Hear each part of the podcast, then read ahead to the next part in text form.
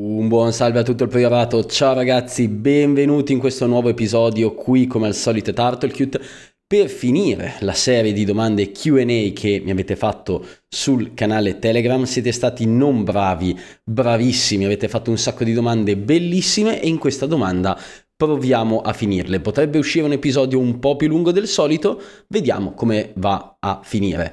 Eh, in questa puntata non c'è la cara Daniela che ci ha accompagnato in questo inizio di episodio e iniziamo leggendo le, le, il vincitore e leggendo il vincitore della puntata dell'indulgenza, ovvero la donazione più alta a sostegno di questo podcast. Prima di iniziare voglio dire un paio di cose, prima di tutto Ragazzi, dato che siete una community fantastica che mi sostiene in questo percorso, ho deciso di farvi anch'io un bel regalo di Natale sotto l'albero e lo vedrete come, quando, beh, vi consiglio di passare a guardare la puntata di Natale Capodanno, la prima dell'anno nuovo del priorato del Bitcoin, cercherò di farvi un episodio un po' speciale che riporta gli albori di questo podcast e che farà felice molti di voi. Non dico nulla di più, sarà un episodio sicuramente fantastico, sto ancora provando ad organizzarlo, vediamo cosa ne uscirà. So che molti ascoltatori del podcast ne saranno estremamente felici.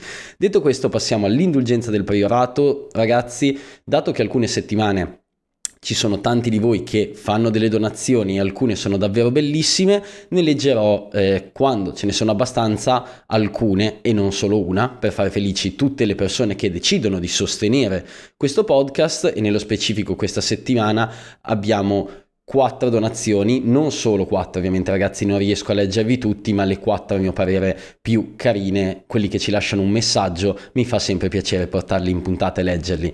Iniziamo con una donazione anonima da 15.000 satoshi con scritto Tartaruga, non toglierci la Dani, auguri e buon Natale a tutte e due.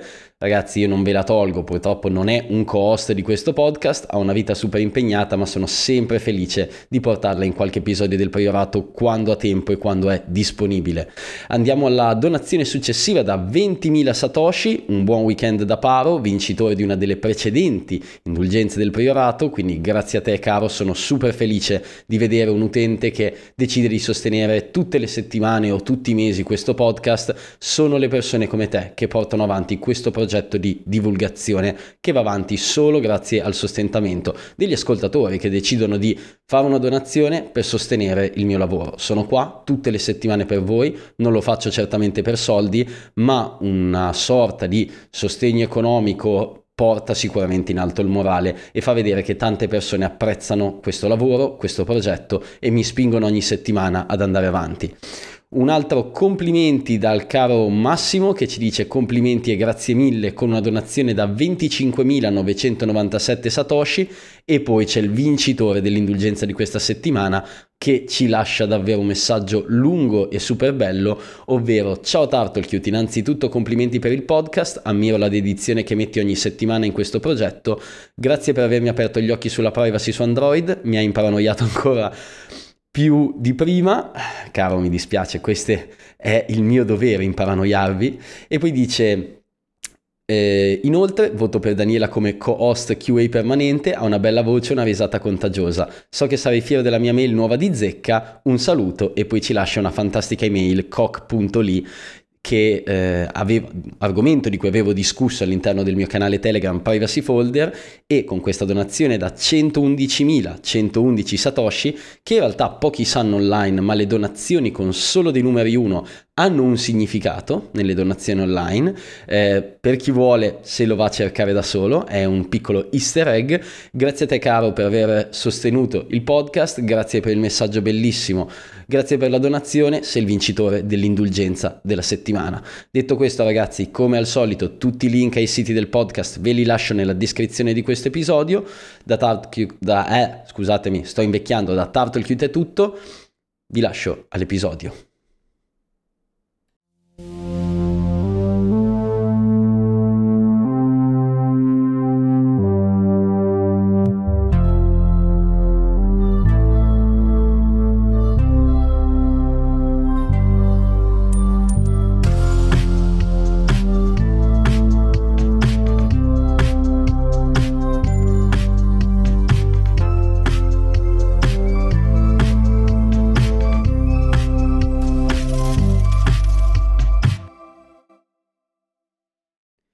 Eccoci qua ragazzi, finita la sigla, si ricomincia con le domande del privato e iniziamo quindi subito. Nella puntata di oggi, ci sono davvero un sacco di quesiti a cui rispondere, proverò a fare il possibile per recuperare tutte le domande, vediamo, provo a fare un puntatone lungo in cui chiudo un po' tutte le questioni aperte da voi su Telegram e proviamo a chiudere tutto questo, insomma, eh, proverò a fare altri QA, mi piacerebbe farne anche live direttamente con la vostra voce dentro il podcast, sto pensando ad un modo per farlo per bene, potremmo valutare una volta di fare qualche live da qualche parte, sarebbe davvero divertente e carino.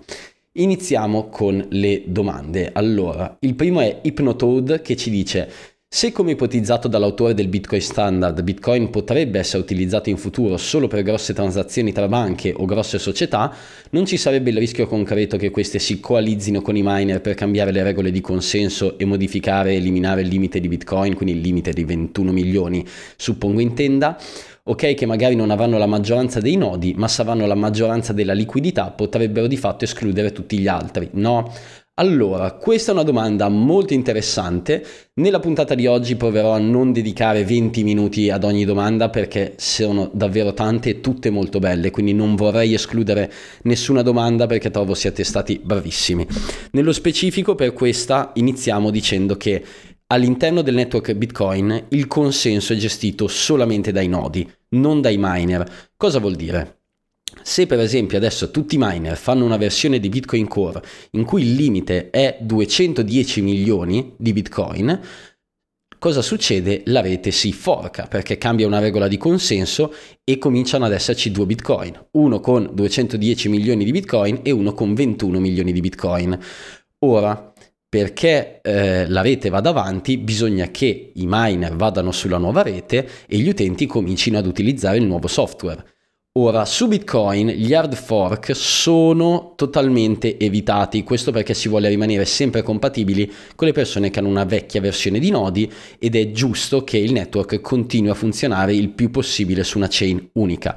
Quindi, perché questo fork, quindi che si aumenti il limite a 210 milioni di bitcoin, non bastano i miner, non bastano la quantità di bitcoin dentro i wallet, serve che la gente aggiorni il proprio nodo bitcoin per passare a questa nuova versione.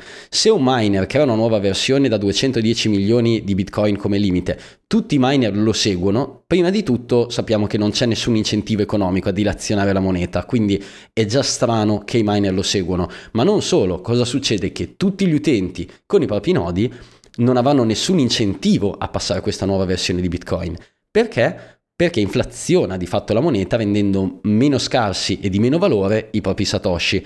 Quindi cosa succederebbe? I miner spingono questa nuova versione di Bitcoin, minano su questa nuova chain, gli utenti se ne fregano. I loro nodi non gliene frega nulla e reputano queste transazioni invalide. Quindi sulla rete Bitcoin i nodi degli utenti dicono no, questa transazione non è valida, per noi non è in nessun modo giusta e la, il network si splitta in due. Quindi si creano due Bitcoin. Bitcoin 21 milioni, Bitcoin 210 milioni. Ora, perché dei miner dovrebbero andare a minare Bitcoin 210 milioni quando nessuno lo utilizza, nessun utente aggiornato a questa nuova versione di consenso? Non lo farebbe nessuno. Perché? Perché questi nuovi bitcoin non valgono nulla, perché la gente non ci transa, quindi non guadagnano dalle fee di bitcoin e tornerebbero in fretta sulla versione 21 milioni. Questo perché i miner non sono eh, parti della rete che agiscono per eh, felicità e bene del network, puntano al guadagno, sono aziende e quindi per loro non c'è nessun incentivo economico per eh, inflazionare la moneta di Bitcoin e supportare questo nuovo hard fork. Questo per ricordare sempre a tutti che farsi un nodo è importantissimo, sia per il discorso di privacy, perché quando uno ha un proprio nodo in casa propria non deve chiedere informazioni all'esterno, ma non solo, perché con un proprio nodo si può decidere il proprio consenso. Se delle persone tendono o vogliono modificare Bitcoin radicalmente, se avete un vostro nodo Bitcoin ve ne fregate totalmente. La vostra eh, sovranità dipende dal vostro nodo e se voi non volete seguire questo nuovo consenso della rete, non lo seguite. Questo è il bello di Bitcoin e nessuno vi può obbligare a farlo. Solo se questo aggiornamento per voi, per tutto il network è giusto, tutti i miner e i nodi si muoveranno in questa direzione. Dato che Bitcoin Core non spinge in nessun modo a fare hard fork del network, questo perché è una cosa brutta, perché rischia di fare divisioni, tutte le persone dovrebbero aggiornare, queste cose si fanno solo nelle shitcoin centralizzate. Se qualsiasi miner cercasse di fare un hard fork malevolo per Bitcoin, nessuno lo seguirebbe. Risultato finale, il miner che tenta di fare questo hard fork ha speso un sacco di energia elettrica e eh, diciamo ASIC potenza di calcolo per di fatto non guadagnare nulla, quindi non ha nessun incentivo a fare eh, aggiornamenti malevoli al codice di Bitcoin ed è per questo che la struttura del consenso all'interno di Bitcoin è così resistente e non accadono hard fork, a meno che ne sono successi in passato più di dieci anni fa fatti da Satoshi, ma solo per fixare grossi bug di protocollo Bitcoin. Da allora non si è mai più fatto un hard fork. Quindi io sono molto positivo sotto questo aspetto. I problemi collegati ai miner sono più legati alla censura, cioè grosse mining pool potrebbero rimanere eh, in consenso con Bitcoin senza variare le sue regole, ma cercare di non minare alcune specifiche transazioni. Questo non è comunque un problema perché se tanti non minano certe transazioni, le fee si alzano e si crea l'incentivo economico per nuovi miner a minarle. E quindi il libero mercato e gli incentivi economici tendono sempre a decentralizzare e rendere Bitcoin più resistente ad attacchi esterni. Domanda successiva da parte di Alan che ci chiede io vorrei capire meglio i wallet Lightning Network non custodial, come funzionano, come aprono canali, se fanno da watchtowers e quindi devono essere sempre connessi o se sono un nodo Lightning come si backuppano.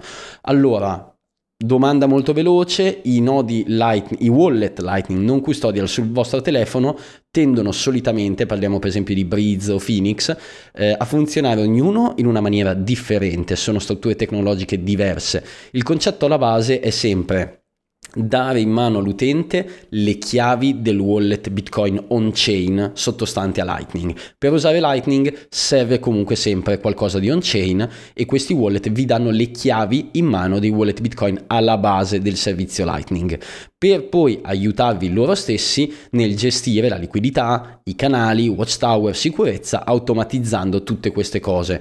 Per esempio un wallet Lightning potrebbe farvi backup dei canali, tenerli su un proprio server e poi dopo voi criptate questo backup localmente con il vostro seed, quindi magari il wallet Lightning custodial vi fa da appunto custode, vi fa da server dove vi tiene i backup, ma è tutto criptato da informazioni che avete solo voi localmente.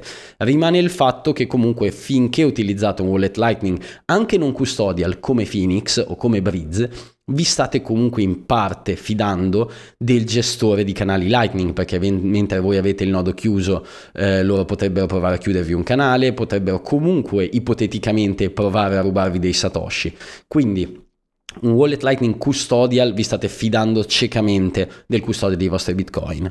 Quando usate un wallet Lightning non custodial avete molto più potere in mano voi ma non siete ancora al 100% sicuri e inattaccabili. Avete soltanto dei layer di protezione in più ma comunque una parte di fiducia lato sicurezza e privacy verso colui che vi offre il servizio solo avendo un vostro nodo Lightning e un vostro nodo Bitcoin on-chain con i vostri wallet siete totalmente autonomi e degli individui sovrani dei vostri Satoshi. Diciamo che questi wallet non custodial sono una buona via di mezzo fra custodia cieca, che è comoda lato utilizzo ma non vi dà una sicurezza così grande, soprattutto se pensate di lasciarci tanti fondi, e la difficoltà di, un, di gestire un nodo Lightning. Sono delle ottime vie di mezzo, ma non per questo inattaccabili. La domanda successiva è da parte di Alessandro che ci dice hai parlato più volte di come creare un sito internet, acquisto dominio, hosting eccetera, ma come ci attacchi la parte di pagamento, per esempio BTC Pay Server, in modo sicuro e privacy oriented per fare diventare il sito un e-commerce con pagamento Bitcoin oppure Bitcoin e altro? Mi riferisco anche alla parte di indirizzi che cambiano ogni volta piuttosto che alla contemporaneità di pagamenti eh, diversi per prodotti diversi. Allora, per riassumere, BTC Pay Server fa già tutto questo per noi. Mi spiego. È un software che noi installiamo sul nostro server, quindi potremmo per esempio aprire Tor, andare su un, uno dei tanti siti di eh, VPS, come per esempio VPS BG, eh, 1984 hosting, eccetera, scegliere una delle eh, tante eh, possibili eh, opzioni di server, cerchiamo quella più adatta alle nostre esigenze in quanto a potenza, eh, RAM, eccetera. Ci installiamo per esempio BTC Pay Server e quello che succede è che BTC Pay ci crea già per esempio un sito internet in cui vendere prodotti. Dona.priorato.org è un esempio, è fatto totalmente con BTC Pay Server. Ora, quando si ricerca privacy, se tu vuoi un livello di privacy alto potresti rannare BTC Pay Server solo sotto Tor, quindi non c'è il sito ClearNet con un dominio btcpayserver.it, ma lo puoi far andare solo sotto Onion e poi dopo eh, BTC Pay Server al suo interno gestisce già un nodo Lightning e un nodo on-chain e dei wallet, quindi automaticamente lui ogni volta che un utente crea un invoice, quindi vuole acquistare un prodotto, gli mostra un nuovo indirizzo Bitcoin on-chain solo per lui. Se poi lui non acquista quel prodotto, quell'indirizzo Bitcoin on-chain viene scartato e mai più usato, tanto il numero di indirizzi usabili su un wallet Bitcoin è un numero altissimo, impossibile da finire.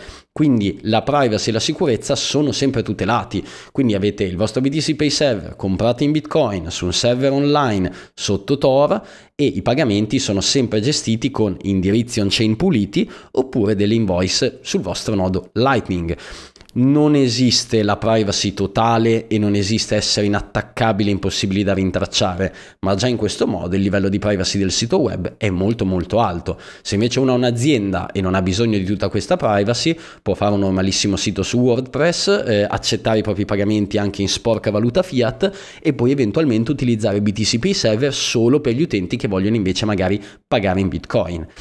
Le vie sono tantissime, ovviamente in base a quello che uno ricerca eh, ci sono tante soluzioni, più o meno privacy oriented, più o meno facili da utilizzare. L'unica cosa è bisogna un attimo studiare, capire qual è la via migliore per ottenere quello che si ha in mente. Domanda successiva, Art Digitati, ci si collega alla domanda a cui abbiamo appena risposto di Alessandro e chiede quoto e integro dicendo come farsi pagare in cripto? In modo semplice anche online? E se poi il sito viene segnalato alle autorità? È legale accettare pagamenti in bitcoin sia per aziende che per privati? Allora ragazzi, accettare pagamenti Bitcoin è completamente legale, in Italia si può assolutamente fare e anche nella maggior parte del mondo, dopo in base alla persona se vuole dichiarare o meno ci sono tantissimi modi per seguire la legge o non farlo, questo non spetta a me deciderlo ma spetta alla persona che decide di eh, mantenere questo servizio ed è abbastanza facile accettare pagamenti in cripto o bitcoin. Se si vuole fare su un sito online BTC Pay Server a mio parere è la soluzione migliore, se è un'attività fisica si può utilizzare anche un semplice wallet Lightning. Nel caso Art Digidati ti consiglio di ascoltare la puntata precedente su BTC Pay Server di qualche settimana fa e lì approfondisco ulteriormente l'argomento. Simono ci chiede focus sul pleb mining, questa tendenza a minare in chiave Bitcoin Lottery, efficientazione di costi sul riscaldamento, eccetera, eccetera. Ci sarà in futuro un futuro in cui utilizzeremo elettrodomestici o mezzi di produzione per minare qualche satoshi senza competere per i blocchi ma per ammortizzare qualche costo minando in pool casalinghe? In generale di mining se ne parla sempre poco perché soprattutto in Italia è difficile renderlo profittevole ma è un aspetto di Bitcoin importante. Allora caro Simono è vero il, mining di Bitcoin è un aspetto importantissimo per la rete Bitcoin farlo a livello casalingo non è per niente facile, questo perché l'hardware ha dei costi, l'energia elettrica ha dei costi e eh, i guadagni, soprattutto se fatto in piccolo e in Italia dove i costi della corrente sono molto alti, beh, diciamo che i guadagni non sono sempre all'altezza, possono essere difficili. Eh, difficile rientrare nei costi, i guadagni possono essere molto bassi o addirittura in negativo eh, in base a quanto paghi la bolletta elettrica. Ora, un futuro dove tutti gli elettrodomestici di casa, le lampadine, tutto minano Bitcoin non lo vedo in nessun modo possibile, almeno per il momento. La vedo come un'utopia lontana, possibile, ma improbabile. Eh, al momento chi fa mining lo fa in maniera specializzata, efficiente, con grandi capannoni pieni di miner. Questo non vuol dire che sia impossibile fare, che ne so, una stufetta eh, che fa mining e riscalda casa, un ASIC scalda tantissimo l'ambiente, sarebbe utilissimo da usare in casa per scaldare e eh, ridurre in parte i costi, il difetto maggiore che ha è il rumore. Al momento a mio parere non ci sono molti, eh, diciamo, miner che riescono a scaldare l'ambiente, coprire un po' parte dei costi ed essere silenziosi per essere utilizzati in ambito casalingo, a meno di strutture molto particolari, tipo magari uno mette dei miner in cantina e eh, mette degli aspiratori d'aria che portano quest'aria calda dentro casa, in questo modo riduce il rumore ma scalda comunque l'ambiente. Al momento sono cose un po' futuristiche, utopiche a mio parere, che non vedremo a breve a meno di piccoli progetti casalinghi di persone che sperimentano cercando proprio di fare questo, cioè di creare un modo per eh, utilizzare dei miner non tanto per guadagnare in piccole quantità, ma per utilizzi secondari solitamente collegati al calore. Io la vedo una cosa molto lontana, non penso che sia in nessun modo efficiente minare con un singolo ASIC al momento, se non per studio, gioco, imparare e avere qualche revenue, ma molto piccola in base ai costi della corrente. Eh, il fatto di utilizzarlo per secondi fini come scaldare casa, scaldare acqua o cose del genere è possibile che in futuro ci sia, ci sono già piccole applicazioni molto amatoriali, manca ancora tanto perché si possa fare qualcosa di ben strutturato e commercializzabile già pronto all'uso. Quindi per ora non chiudo questa porta, ma a mio parere è molto improbabile. È un lavoro difficile, è un, bisogno, è un lavoro che richiede specializzazione e manutenzione. Penso che bisogna creare un'azienda e fare delle cose strutturate dei piccoli miner casalinghi, magari in futuro ne vedremo, ma non penso che saranno questa tecnologia che entrerà nelle case di tutti. IAM ci chiede strategia efficace privacy oriented nello strutturare gli alias delle email per ogni servizio o famiglia di servizi e su Grafeno S ed anche su Cubes strategia di compartimentalizzazione delle proprie identità oltre shelter. Allora, ottima domanda, IAM, partiamo dalla prima, come strutturare gli alias delle email per ogni servizio o famiglia di servizi? Partiamo spiegando cosa sono gli alias. Molti servizi email vi permettono di creare questi cosiddetti alias, ovvero dei soprannomi per delle email, che sono delle email, diciamo, farzocche, finte, che quando ricevono un messaggio lo rimandano sull'email principale. Perché possono essere utili? Perché io potrei creare l'email turtlecute.raiseup.net, inventiamo, e poi creare un alias che si chiama giorgiovanni99 chiocciolaraiseup.net e eh, semplicemente quando una mail arriva su questo indirizzo viene mandata alla mia email principale senza però rivelare nessun dato eh, sulla mia email vera, quindi posso ricevere messaggi via mail da altri utenti senza rivelare qual è il mio vero indirizzo. Eh, molte email, come per esempio RiseUp o altri servizi, anche Gmail, supportano e già integrano gli alias, se no possiamo utilizzare applicazioni eh, terziarie, quindi delle altre app, per creare proprio degli alias email. Ce ne sono varie, eh, a livello di privacy possono essere carine perché aggiungono un layer in più tra noi e chi effettivamente ci, ci manda una mail. Questo non vuol dire che sono magicamente dei servizi fantastici che ci rendono inattaccabili e anonimi, servono solo a non rivelare apertamente il nostro nome della nostra email online. Io per esempio vi consiglio un servizio che si chiama Simple Login, ne dovrebbe aver fatto anche uno Firefox e molti mail lo implementano già di suo, il servizio di alias. E noi potremmo che ne so fare una mail spam chiocciolaraiseup.net e darla a tutti i siti di merda che ci chiedono di verificare un'email, quelli spammoni, scam, pieni di pubblicità e tracker, gli diamo questo nuovo alias che è spam chiocciolaraiseup.net, verifichiamo il nostro nostro account e utilizziamo questa mail secondaria, questo soprannome, per verificarci su vari siti online. In futuro, se ci rompiamo le balle, possiamo distruggere questo alias e tutti i servizi scammoni su cui ci siamo registrati con quest'ultimo non ci potranno più contattare e riempirci la casella email di spam e cose schifose. Quindi eh, può essere carino creare per esempio un'email su un servizio eh, che ci piace, inventiamo ora ISAP o simili e poi dopo dire ok la mia email è turtle.raiseup.net poi creo degli alias come per esempio spam eh, chiocciolaraiseup.net oppure email personale giorgiovanni eh, 555 chiocciolaraiseup.net e utilizzare per esempio quando vado in banca la mia email giorgiovanni quando devo registrarmi su un sito online la email.spam e quindi compartimentalizzare la nostra email in vari alias che poi possiamo distruggere o creare a piacere. Per testare questi alias usate una mail che li supporta oppure provate servizi come Simple Login e sono vari, ci sono varie app Android che vi permettono di fare questo. Seconda domanda, su Grafeno S, strategia di, compartimentalizzazione delle proprie identità, esistono due vie principali sui sistemi Android, una è il work profile, quindi shelter, come da te nominato, e che permette di creare diciamo più sottosistemi operativi all'interno dello stesso telefono, quando invece si parla di Grafene, volendo Grafene integra già questa funzione con i profili utente, quindi è possibile creare vari sottosistemi eh, all'interno di Grafene, tutti isolati come se fossero dei telefoni diversi, semplicemente dalle impostazioni, quindi magari crearne uno con solo app open source che vanno sotto Tor, uno con le nostre app di tutti i giorni come Twitter e Instagram, uno per i servizi bancari e le app spione e tenerli tutti compartimentalizzati, uno magari sotto Tor, uno con una VPN, uno senza niente, eccetera. Queste sono a mio parere le vie principali su questi sistemi operativi. Passiamo ora al loop che ci dice anch'io gradirei un approfondimento su privacy e grafeno S, in particolare vorrei capire se e come è possibile utilizzare un telefono, sul telefono una SIM KYC, già utilizzata precedentemente per Telegram, Whatsapp e social, ma isolandola il più possibile. Ora, le SIM all'interno dei telefoni hanno in realtà un enorme potere sul dispositivo stesso e a livello di isolarla c'è poco da fare.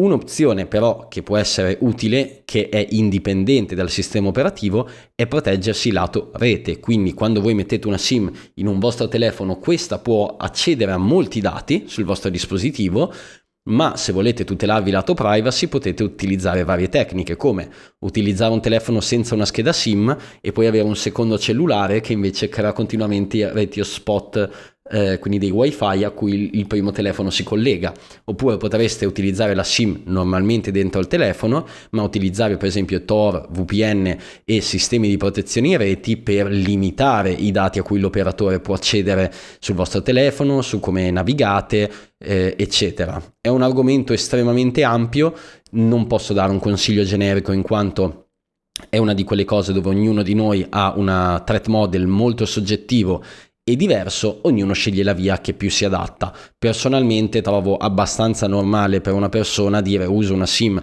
KYC dentro il mio telefono, normalissima, e poi dopo semplicemente uso strumenti come Tor, Orbot, Invisible Pro, VPN, eccetera, per limitare le informazioni lato rete a cui può accedere eh, l'operatore. Se invece uno è un pazzo scatenato, può non immettere mai una SIM all'interno del telefono e utilizzare sempre il dispositivo in modalità Wi-Fi, connesso invece a dispositivi terzi o a punti d'accesso liberi che ha lui in possesso o che ha in giro, quindi dei Wi-Fi aperti.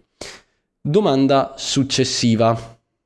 Clara ci chiede da quando sei esperto di Tor? Allora Clara, non sono un esperto di Tor, non mi piace la parola esperto, sono una persona che si incuriosisce a molti argomenti, li studia e prova a spiegarli agli altri utenti del mondo privacy, sicurezza italiano e che hanno voglia di seguirmi e ascoltarmi.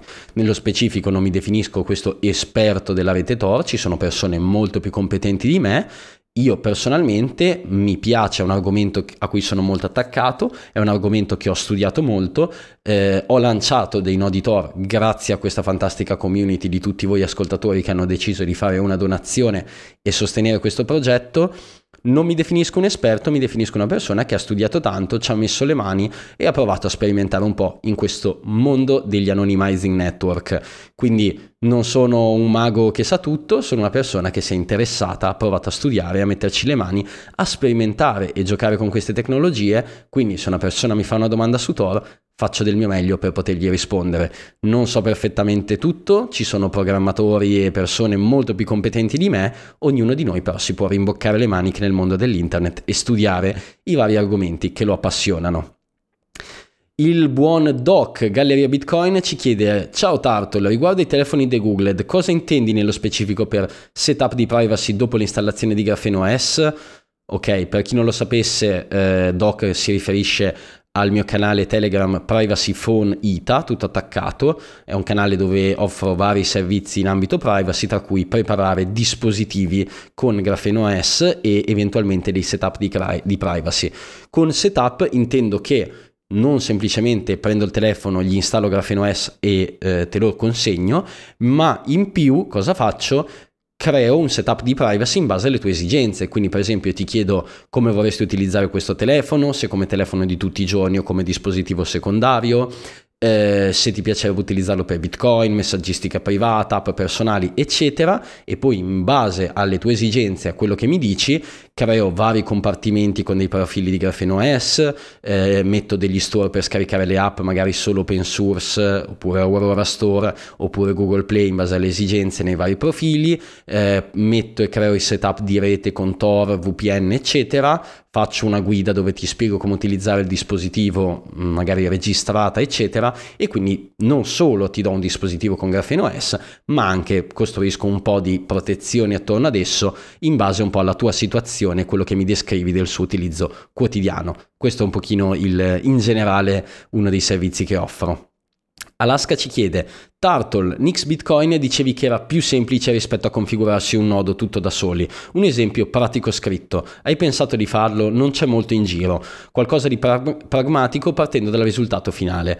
Allora, caro o cara Alaska, Nix Bitcoin in realtà, specifico per bene, non è più facile di farsi un nodo Bitcoin in sé per sé. Cioè, probabilmente installarsi Umbrel da soli rimane più facile che utilizzare Nix Bitcoin.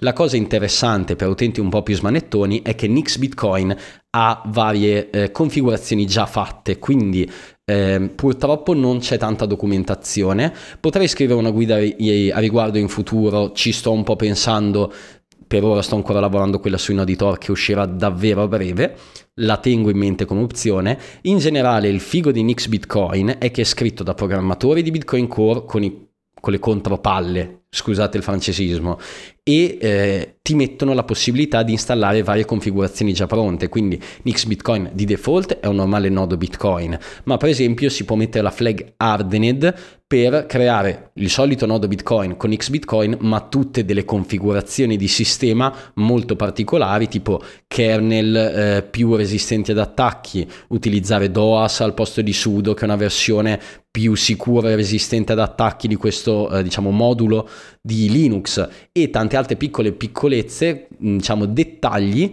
e con una sola flag, quindi dire usatemi Nix, Nix Bitcoin versione hardened, hai un setup di sicurezza sul tuo nodo con le contropalle davvero ben fatto e in maniera molto più semplice che doversi fare tutto questo da soli su Linux. Quindi Nix Bitcoin è e rimane uno strumento per smanettoni, parliamone chiaramente, ma per fare certe configurazioni molto complesse anche alle persone che vogliono mettere un po' le mani in pasta permette di far risparmiare davvero tanto tempo e semplificare le cose. L'utente Bitcoin di tutti i giorni con Umbrel probabilmente eh, troverebbe utilizzare Nix Bitcoin davvero estremamente complesso e quindi non è una cosa che consiglio a tutti, consiglio a tutti magari di provare a guardare Nix, qualche video online e provare a studiarlo. Per Nix Bitcoin purtroppo è vero, non c'è tanta documentazione, bisognerebbe lavorarci, però è un progetto che a mio parere negli anni crescerà e ci regalerà qualche sorpresa. È ancora molto acerbo, esiste davvero da poco, vedremo.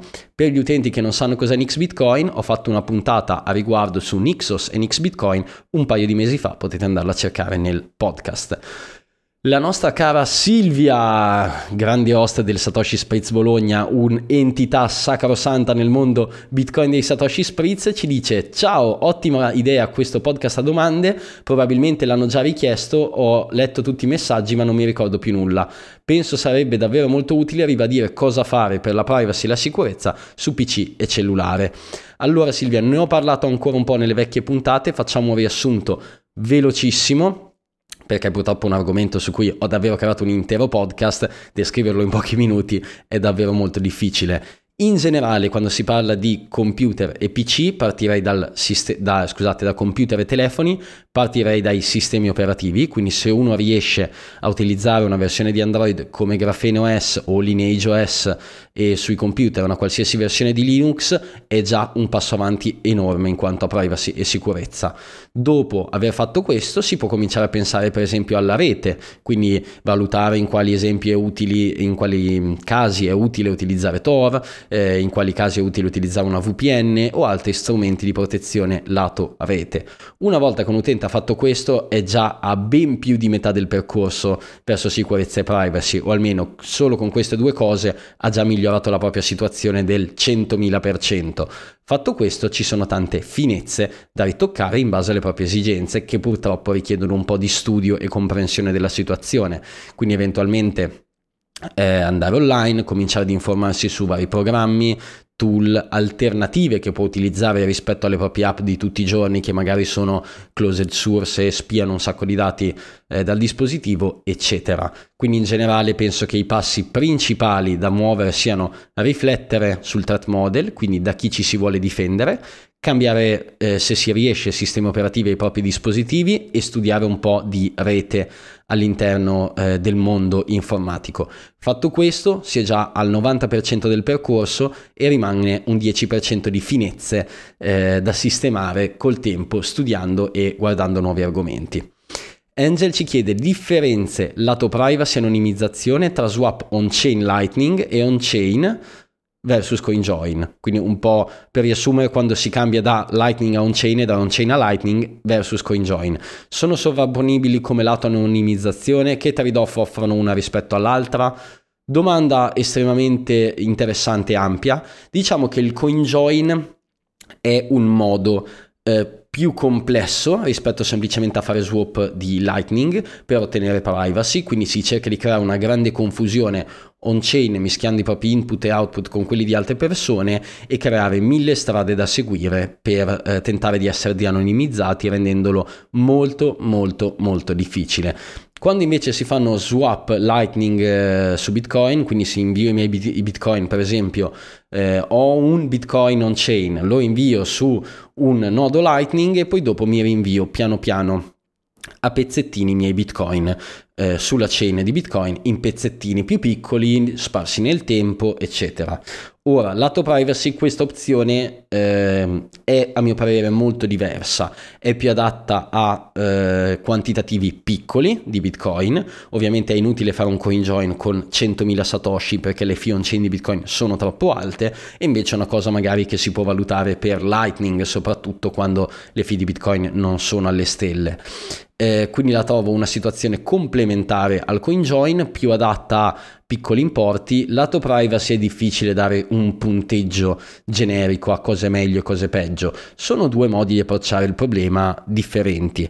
In generale io sono un affezionato del... Um, CoinJoin per fare swap su Lightning e provare a ottenere un po' più di privacy. Questa cosa si può fare, per esempio aprendo canali o facendo swap, ma serve essere sempre coscienti di quello che si sta facendo, se no il rischio è di eh, pensare di avere privacy, ma in realtà non averla perché magari eh, si sono fatte le cose male e eh, non ci si è protetti lato network o mille altri possibili errori. Quindi consiglio sempre di studiare questi argomenti, potremmo magari un giorno dedicarci un episodio, non è facile dal punto di vista vocale, è molto più semplice affrontando il problema magari in un video. Quindi utilizzate tutti gli strumenti possibili, CoinJoin, Swap su Lightning per ottenere più privacy studiate e cercate di essere sempre molto coscienti del livello di privacy che informazioni state liccando in ogni passaggio di questi eh, processi per provare a riottenere privacy. Questo perché se si fanno le cose alla cieca senza essere esperti è un buon modo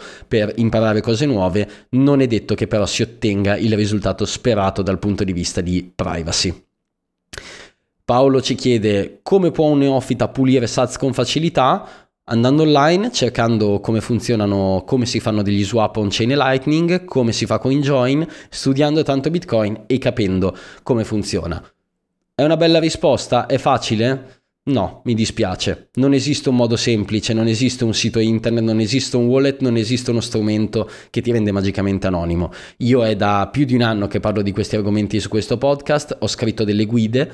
Un buon modo per iniziare potrebbe essere andare su turtlekit.org slash bitcoin per avere un po' di indicazioni su come utilizzare bitcoin nella maniera giusta. Purtroppo eh, richiede un po' di studio, di utilizzo e di pratica con l'esperienza si impara anche a fare le cose per bene. Altra domanda.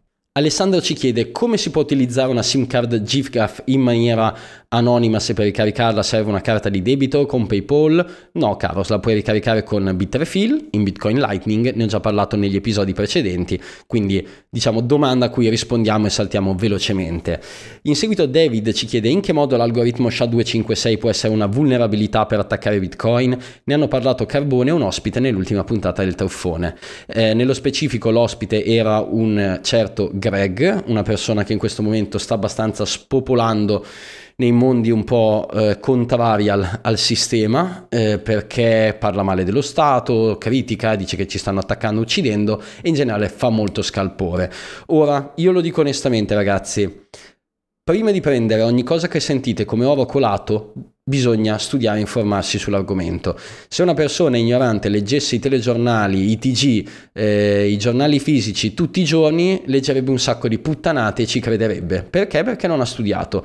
Per eh, riuscire a demistificare, debancare un'affermazione di una persona, spesso bisogna studiare. Nello specifico, in questo episodio, a mio parere, il buon caro Greg ha sparato un sacco di puttanate su Bitcoin senza avere la minima coscienza e conoscenza tecnica di quello di cui sta stava parlando, come dire che c'è una vulnerabilità in SHA-256, lo trovo molto molto critico, perché dato che metà del mondo si basa su SHA-256, compreso eh, per esempio eh, molte tecnologie di sicurezza che utilizzano per esempio anche i militari, definirei questa cosa estremamente avventata perché metti che uno Stato metta una vulnerabilità in un algoritmo crittografico, se ci riesce a farlo, se centinaia di migliaia di persone leggono il codice e non se ne accorgono, beh, non penso che lo Stato americano utilizzerebbe questa tecnologia se ha delle backdoor. Opinione personale di Turtlecute.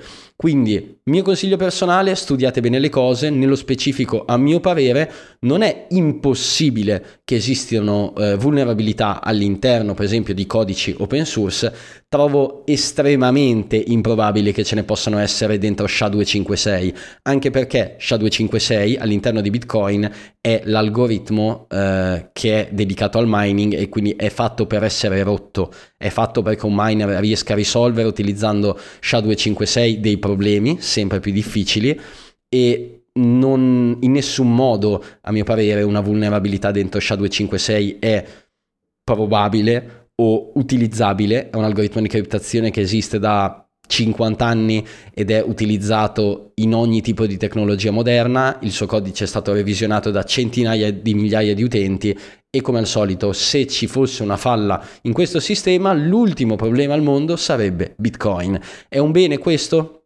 Non del tutto, perché noi vogliamo Bitcoin il più resistente possibile e ci sono centinaia di persone nel mondo che lavorano tutto il giorno per studiare Bitcoin e migliorarlo, altri centinaia di migliaia di utenti che utilizzano queste eh, tecnologie e poi miliardi di persone che pur non essendo Bitcoin utilizzano tecnologie moderne su, eh, basate su questi algoritmi di criptazione e permettimi l'opinione di Turtlecute, purtroppo un pirla che urla queste cose in un podcast fa tanto rumore, ma difficilmente ha ben studiato gli argomenti di cui parla. Quindi è sempre interessante eh, sentire opinioni diverse, come quella di Turtlecute, come quella di Greg, eccetera, ma a mio parere bisogna anche avere, cercare di parlare di cose eh, di cui si capisce per bene. Quindi se una persona vuole andare a parlare a livello approfondito, a livello tecnico di Bitcoin e poi mi dice che secondo lui c'è una falla dell'FBI dentro SHA-256,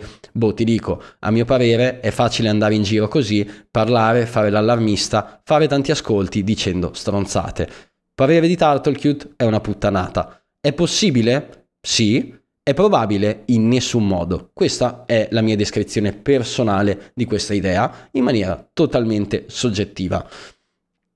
Passiamo ora alla domanda successiva, ovvero di Stasta che ci chiede servizi alternativi SMS for Sats, sistema di pagamento con Lightning, no account needed. SMS for Sats è un sito che tramite pagamenti in Bitcoin vi permette di ricevere SMS per creare account. Di buone e valide alternative al momento non ne ho trovate che mi piacciono. SMS for Sats funziona in maniera un po' altalenante, nel senso che a volte funziona, a volte dà problemi, eccetera, ma grandi alternative al momento non ci sono. Quindi il mio consiglio è utilizza SMS for Sats o alla peggio prenditi una SIM no KYC o un paio giusto per creare gli eventuali account di cui hai bisogno. Il buon caro Tundino direttamente dai nostri cari Satoshi Spritz ci chiede come ci si collega da remoto, per esempio da Android, ai propri server Linux di casa con SSH, cosa bisogna sapere per collegarsi e che app consiglieresti? Ora, Personalmente ci sono tante app, eh, io sono uno un po', un po' old school e mi piace utilizzare Termux, che è un semplice terminale di Linux. Quello che si può fare è utilizzare Tor Sox se non si vuole fare cose strane, quindi è semplicemente se la macchina o il server Linux che hai dentro casa in rete locale eh, gli installi SSH, gli abiliti Tor e eh, con TorSox da remoto puoi creare un tunnel Tor che in SSH parla direttamente eh, alla tua macchina in casa. Se vuoi un esempio pratico di come utilizzarlo nella guida online raspibolt.org, che è una guida su come farsi un nodo Bitcoin, c'è una sezione su come collegarsi al proprio nodo a casa proprio utilizzando TorSox. Se invece si parla di server online, eh, si può utilizzare l'indirizzo IP in quanto sarà statico, quindi si collega normalmente in SSH. Io personalmente utilizzo sempre Termux per farlo direttamente da un terminale Linux, ma sul mio telefono Android. Marco B ci chiede nonce ed extra nonce Coinbase, come effettivamente viene risolto un blocco Bitcoin? Ora caro, questa è una domanda complicatissima. Eh, Dato che ci sono davvero tante domande, provo a chiuderla relativamente in tempi brevi, eh, rispondendo semplicemente alle cose che tu mi hai spiegato qua, ovvero nonce extra nonce Coinbase. Come viene risolto un blocco Bitcoin? Per farlo in maniera semplice che non annoi 900 miliardi di persone, esisteva questo campo chiamato nonce all'interno del nostro caro blocco Bitcoin e cosa consisteva il nonce? In un numero eh, sempre più grande che serviva al miner per risolvere un blocco. Nello specifico facciamo un esempio. Esiste nel mondo del mining una cosa chiamata difficulty. Questa difficulty rende più facile o più difficile il problema che i miner devono risolvere. In questo modo può uscire sempre un, un blocco in media ogni 10 minuti. Cosa vuol dire? Vuol dire che io per esempio posso chiedere ai miner guarda eh, tu generami un eh, numero eh, con SHA-256 che inizia con 6 zeri. Quindi tu devi cominciare a creare degli hash, degli algoritmi, usando l'algoritmo SHA-256 devi cominciare a creare degli hash che sono delle stringhe di codice randomiche finché non ne trovi una valida che risolve il problema ma che inizia anche con 6 zeri. Quindi cosa fa solitamente il miner Bitcoin? Prende una stringa che combina con un nonce, quindi crea un hash combinando una stringa con il nonce che è un numero random, solitamente si inizia da 0 o 1, quindi dici stringa caso eh, mischiata con nonce 0 che risultato dà? Da un numero che non inizia con 6 zeri. Allora prendo stringa a caso che tengo sempre uguale per risparmiare potenza di calcolo e la mischio col numero 1 che stringa dà da una stringa che ancora non inizia con 6 zeri e quindi a sua volta prova con numero 2, 3, 4, 5, 6 fino a quando ad una certa non trova un numero il cui risultato è un problema valido all'algoritmo SHA-256 ed inizia per esempio con il numero di zeri richiesto eh, dalla difficoltà. Questo è un esempio per fare... Eh, per spiegare questo concetto. Quindi in generale cosa sta facendo il miner? Sta praticamente tirando dei dadi, cioè sta generando roba a random ad una velocità altissima fino a quando uno dei risultati random che ha generato non eh, ha le caratteristiche giuste per eh, risolvere il problema proposto dal protocollo Bitcoin. Perché esiste un nonce e un extra nonce? Il nonce esiste perché è quel fattore eh, che serve che eh, modificandosi va a creare stringhe diverse. Se noi prendiamo una stringa che chiamiamo ciao e la moltiplichiamo con 0, 1, 2, 3, 4 facendo un algoritmo di hash, ogni minimo risultato, quindi cambiare il numero da 0 a 1, produce un risultato totalmente diverso. Quindi il miner cosa fa? Mischia una stringa con numero 0, con numero 1, con numero 2, creando risultati sempre diversi, fino a quando non esce quello giusto per sbloccare il blocco Bitcoin. Perché esiste quindi un extra nonce? Semplicemente perché all'inizio i blocchi Bitcoin eh, venivano creati così, quindi il numero del nonce aumentava sempre di più, di più, fino a quando non si trovava la risposta giusta. E il fatto è che la tecnologia moderna degli ASIC è arrivata così avanti che un ASIC moderno tutti i numeri che possono restare dentro il campo nonce, li esaurisce in pochissimi millesimi di, secondi, di secondo o secondi stessi. Quindi è un campo che ha una dimensione definita, quindi non ci puoi scrivere un milione di miliardi, di triliardi, di biliardi dentro il campo nonce, perché ha una dimensione prestabilita e eh, nello specifico i miner moderni provano tutte le combinazioni possibili con il nonce in pochi millisecondi, in pochi secondi. Quindi eh, gli serve un campo più grande per generare casualità ed ecco che viene in campo l'extra nonce. Quindi semplicemente è un altro campo con dei numeri variabili che vanno mescolati ad una stringa per creare degli hash diversi. Quindi di base cosa fa un miner Bitcoin? La descrizione per me più bella è una macchina che lancia dei dadi a caso a velocità altissima fino a quando non esce un risultato ricercato dal protocollo Bitcoin corretto. Questa è una spiegazione di come viene minato un blocco Bitcoin. Detta così può sembrare molto strano, ma ho cercato di semplificarlo per tutta l'audience. L ci chiede che aggiornamenti ci sono su Stratum V2, a che punto siamo della roadmap. Non sono espertissimo di questo argomento, ma in questo esatto istante Stratum V2 sta funzionando nella testnet di Bitcoin e una cosa che pochi sanno è che Stratum V2 non è un aggiornamento di Bitcoin, è un insieme di aggiornamenti al protocollo di mining che vanno dalla criptazione della connessione fra miner e pool a per esempio il fatto che i miner creano loro stessi il block template eh, quindi le transazioni che vanno nel blocco eh, le provano a proporre alla pool direttamente i miner e un sacco di altri aggiornamenti al protocollo Bitcoin. Eh, Statum V2 migliorerà di molto eh, la sicurezza e decentralizzazione del mining di Bitcoin, ma è ancora in fase di test. Non c'è una data d'uscita, ma i lavori sono a buon punto, quindi secondo me è una cosa che si potrà cominciare a vedere nel giro di un anno, massimo due, a mio parere soggettivo, ma sto guardando la sfera di cristallo, cioè sto proprio tirando ad indovinare. La cosa carina di Stratum V2 è che non è un aggiornamento al protocollo Bitcoin, ma un aggiornamento semplicemente lato software, quindi non richiede cambiamenti eh, della versione di nodo o cose del genere. È una cosa che si può fare in qualsiasi momento appena la tecnologia sarà abbastanza pronta e testata. Artemis ci chiede dove acquistare Bitcoin in chiaro e in via più confidenziale, ma sicuro che non sia peer-to-peer e tra persone fisiche come maneggiare BTC novizi e capire in modo chiaro il circuito di acquisto e detenzione. Utilizzo Lightning on Chain grazie a Turtlecute.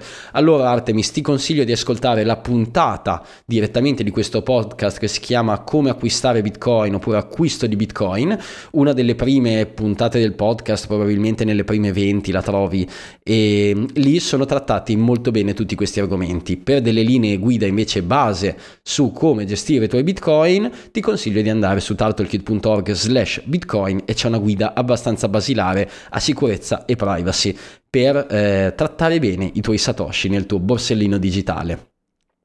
Fabi ci chiede, si potrebbe far convivere un Tor Relay con un nodo Bitcoin, Fulcrum eccetera su un unico server? Grazie. Eh, sì, si può fare, l'unica cosa è appunto consiglierei di eh, utilizzare un Tor middle relay e non un exit. Non un exit perché eh, quest'ultimi sono più soggetti a possibili problemi legali e non vorrei mai che se un poliziotto vada ad esaminare una macchina su un server online eh, ci possano essere informazioni riguardo i miei bitcoin. Quindi eh, molti software, come per esempio alcuni software, come per esempio BTC Pay Server, ti permettono con un unico clic di lanciare un Tor relay middle all'interno del tuo nodo bitcoin e si può assolutamente fare, quindi lo consiglio a tutti quelli che vogliono di eh, iniziare questa, fare partire questa iniziativa, è sconsigliabile magari fare degli exit relay che sono quelli legalmente più delicati nel mondo di Tor, ma sì, si può assolutamente fare. Alessandro chiede, metti che ho preso dei sats su Relay, mi raccomando utilizzate il codice tartaruga ragazzi, fate i bravi, eh, li sposto su più wallet in due o più volte con importi random, ha senso? Come faresti tu se avessi dei sats? Il marchi.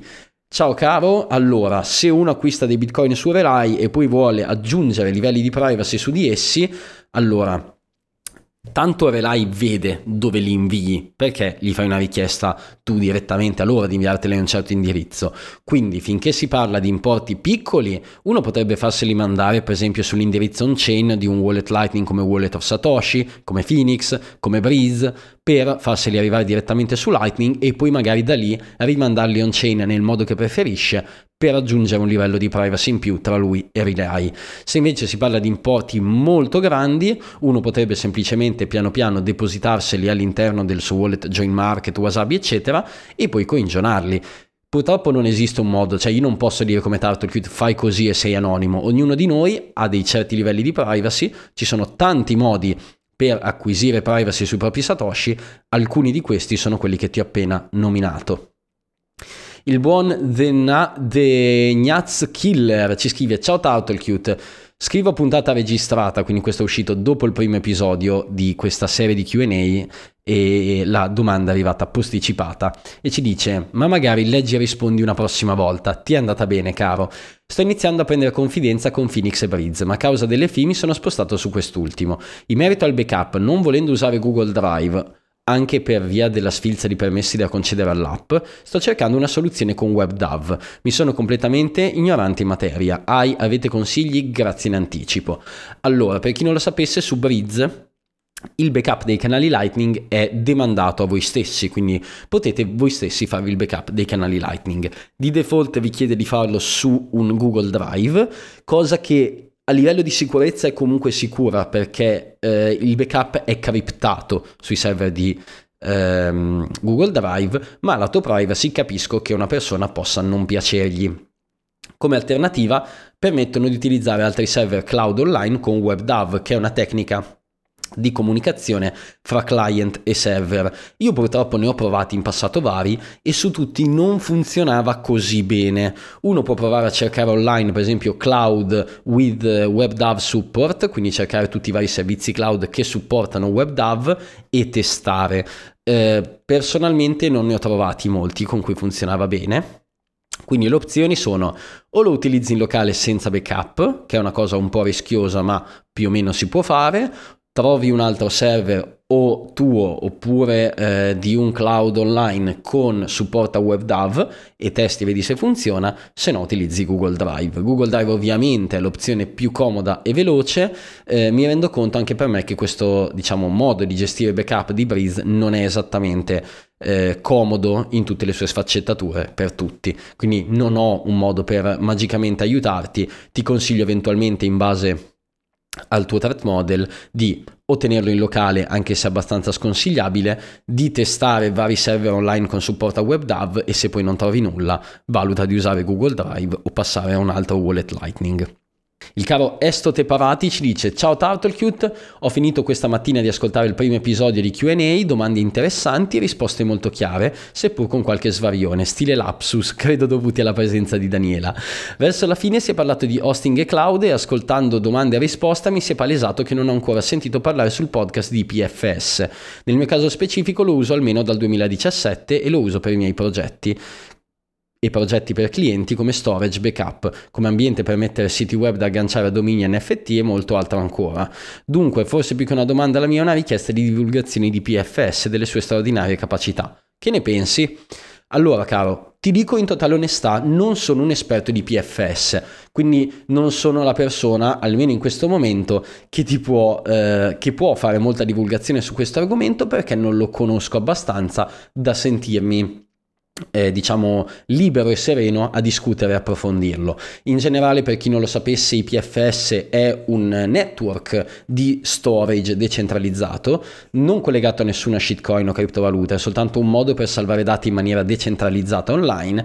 A mio parere ha un buon difetto alla base, ovvero Nessuno ha un incentivo economico di salvarsi e quindi occupare spazio eh, con i dati di altri.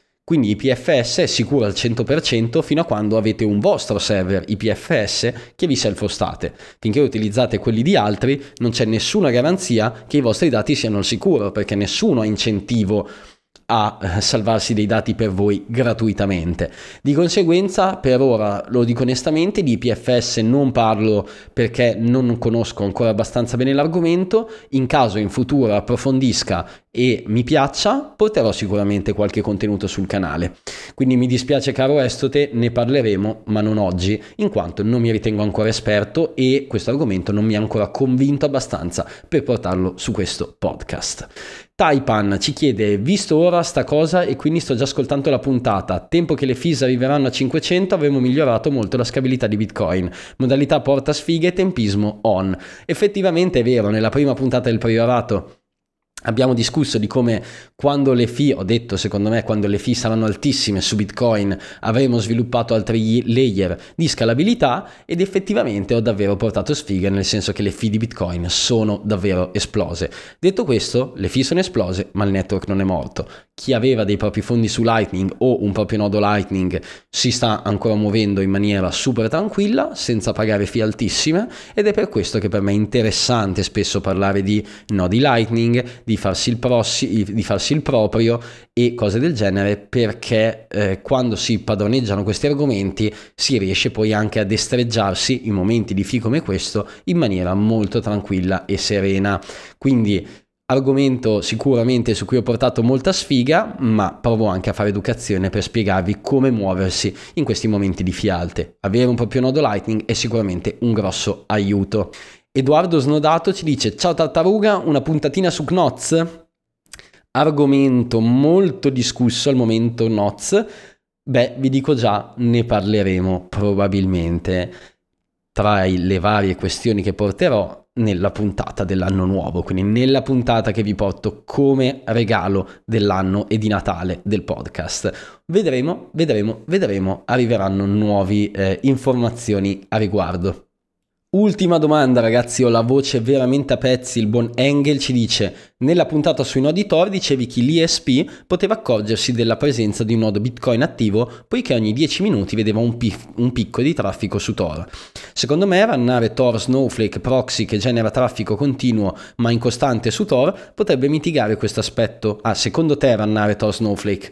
Allora caro, purtroppo non ne sono certo di questa risposta perché non sono un agente dell'FBI che lavora con gli SP. Ti posso dire che probabilmente un Tor Relay aiuta a mimetizzare questo traffico in quanto fa continuo casino e quindi copre questa punta di picco ogni 10 minuti. Se invece si era una Snowflake, che per chi non lo sapesse è un bridge, quindi non è un nodo Tor, ma si eh, permette di utilizzare il proprio PC agli utenti eh, e persone che vivono in stati in cui per esempio Tor è bannato come Russia e Cina e si fa da ponte per poter accedere alla tecnologia Tor a questi utenti. Eh, rannare un bridge Snowflake crea casino sulla propria rete lato Tor, ma non è detto che copra il rumore del nodo Bitcoin. Questo perché, essendo proprio che i proxy Snowflake non generano traffico di continuo ma incostante, magari nei momenti incostante si vedono, eh, magari momenti di stop che possono durare anche ore, in cui non viene utilizzato, si vedono comunque questi picchi ogni 10 minuti. Di conseguenza, a mio parere, se quello che un utente vuole è mimetizzare il fatto che ha un nodo Bitcoin in casa, rannando un nodo Tor Relay, quindi cioè non dice che ha Bitcoin ma dice che ha un nodo Tor in casa, eh, lo può fare, eh, è una tecnica per mimetizzare il proprio nodo Bitcoin all'interno di network Tor, eh, al proprio ISP non vuol dire che nasconde tutto, cioè si nasconde che sia un nodo Bitcoin in casa, ma si mostra che sia un nodo Tor in casa. Quindi è comunque qualche informazione si rivela lo stesso al proprio fornitore di internet. Purtroppo viviamo in un mondo distopico in cui l'accesso eh, alle infrastrutture internet è concesso a pochissime aziende, tutte parastatali, e quindi è molto difficile avere privacy lato network. Di conseguenza è una buona opzione sia fare un Tor relay che per esempio non farlo in base al proprio threat model. Eh, ti consiglierei però di se proprio vuoi nascondere il traffico Tor, il traffico del nodo Bitcoin, di utilizzare eh, un mid relay Tor e non semplicemente un proxy Snowflake. Con questa domanda un po' complicata da, Tar- da Turtlecute è tutto, vi do un salutone con la voce esausta e ci vediamo la prossima settimana. Ciao ragazzi! Voglio farmi un bel gelato con crema, mirtilli! Salute al priorato.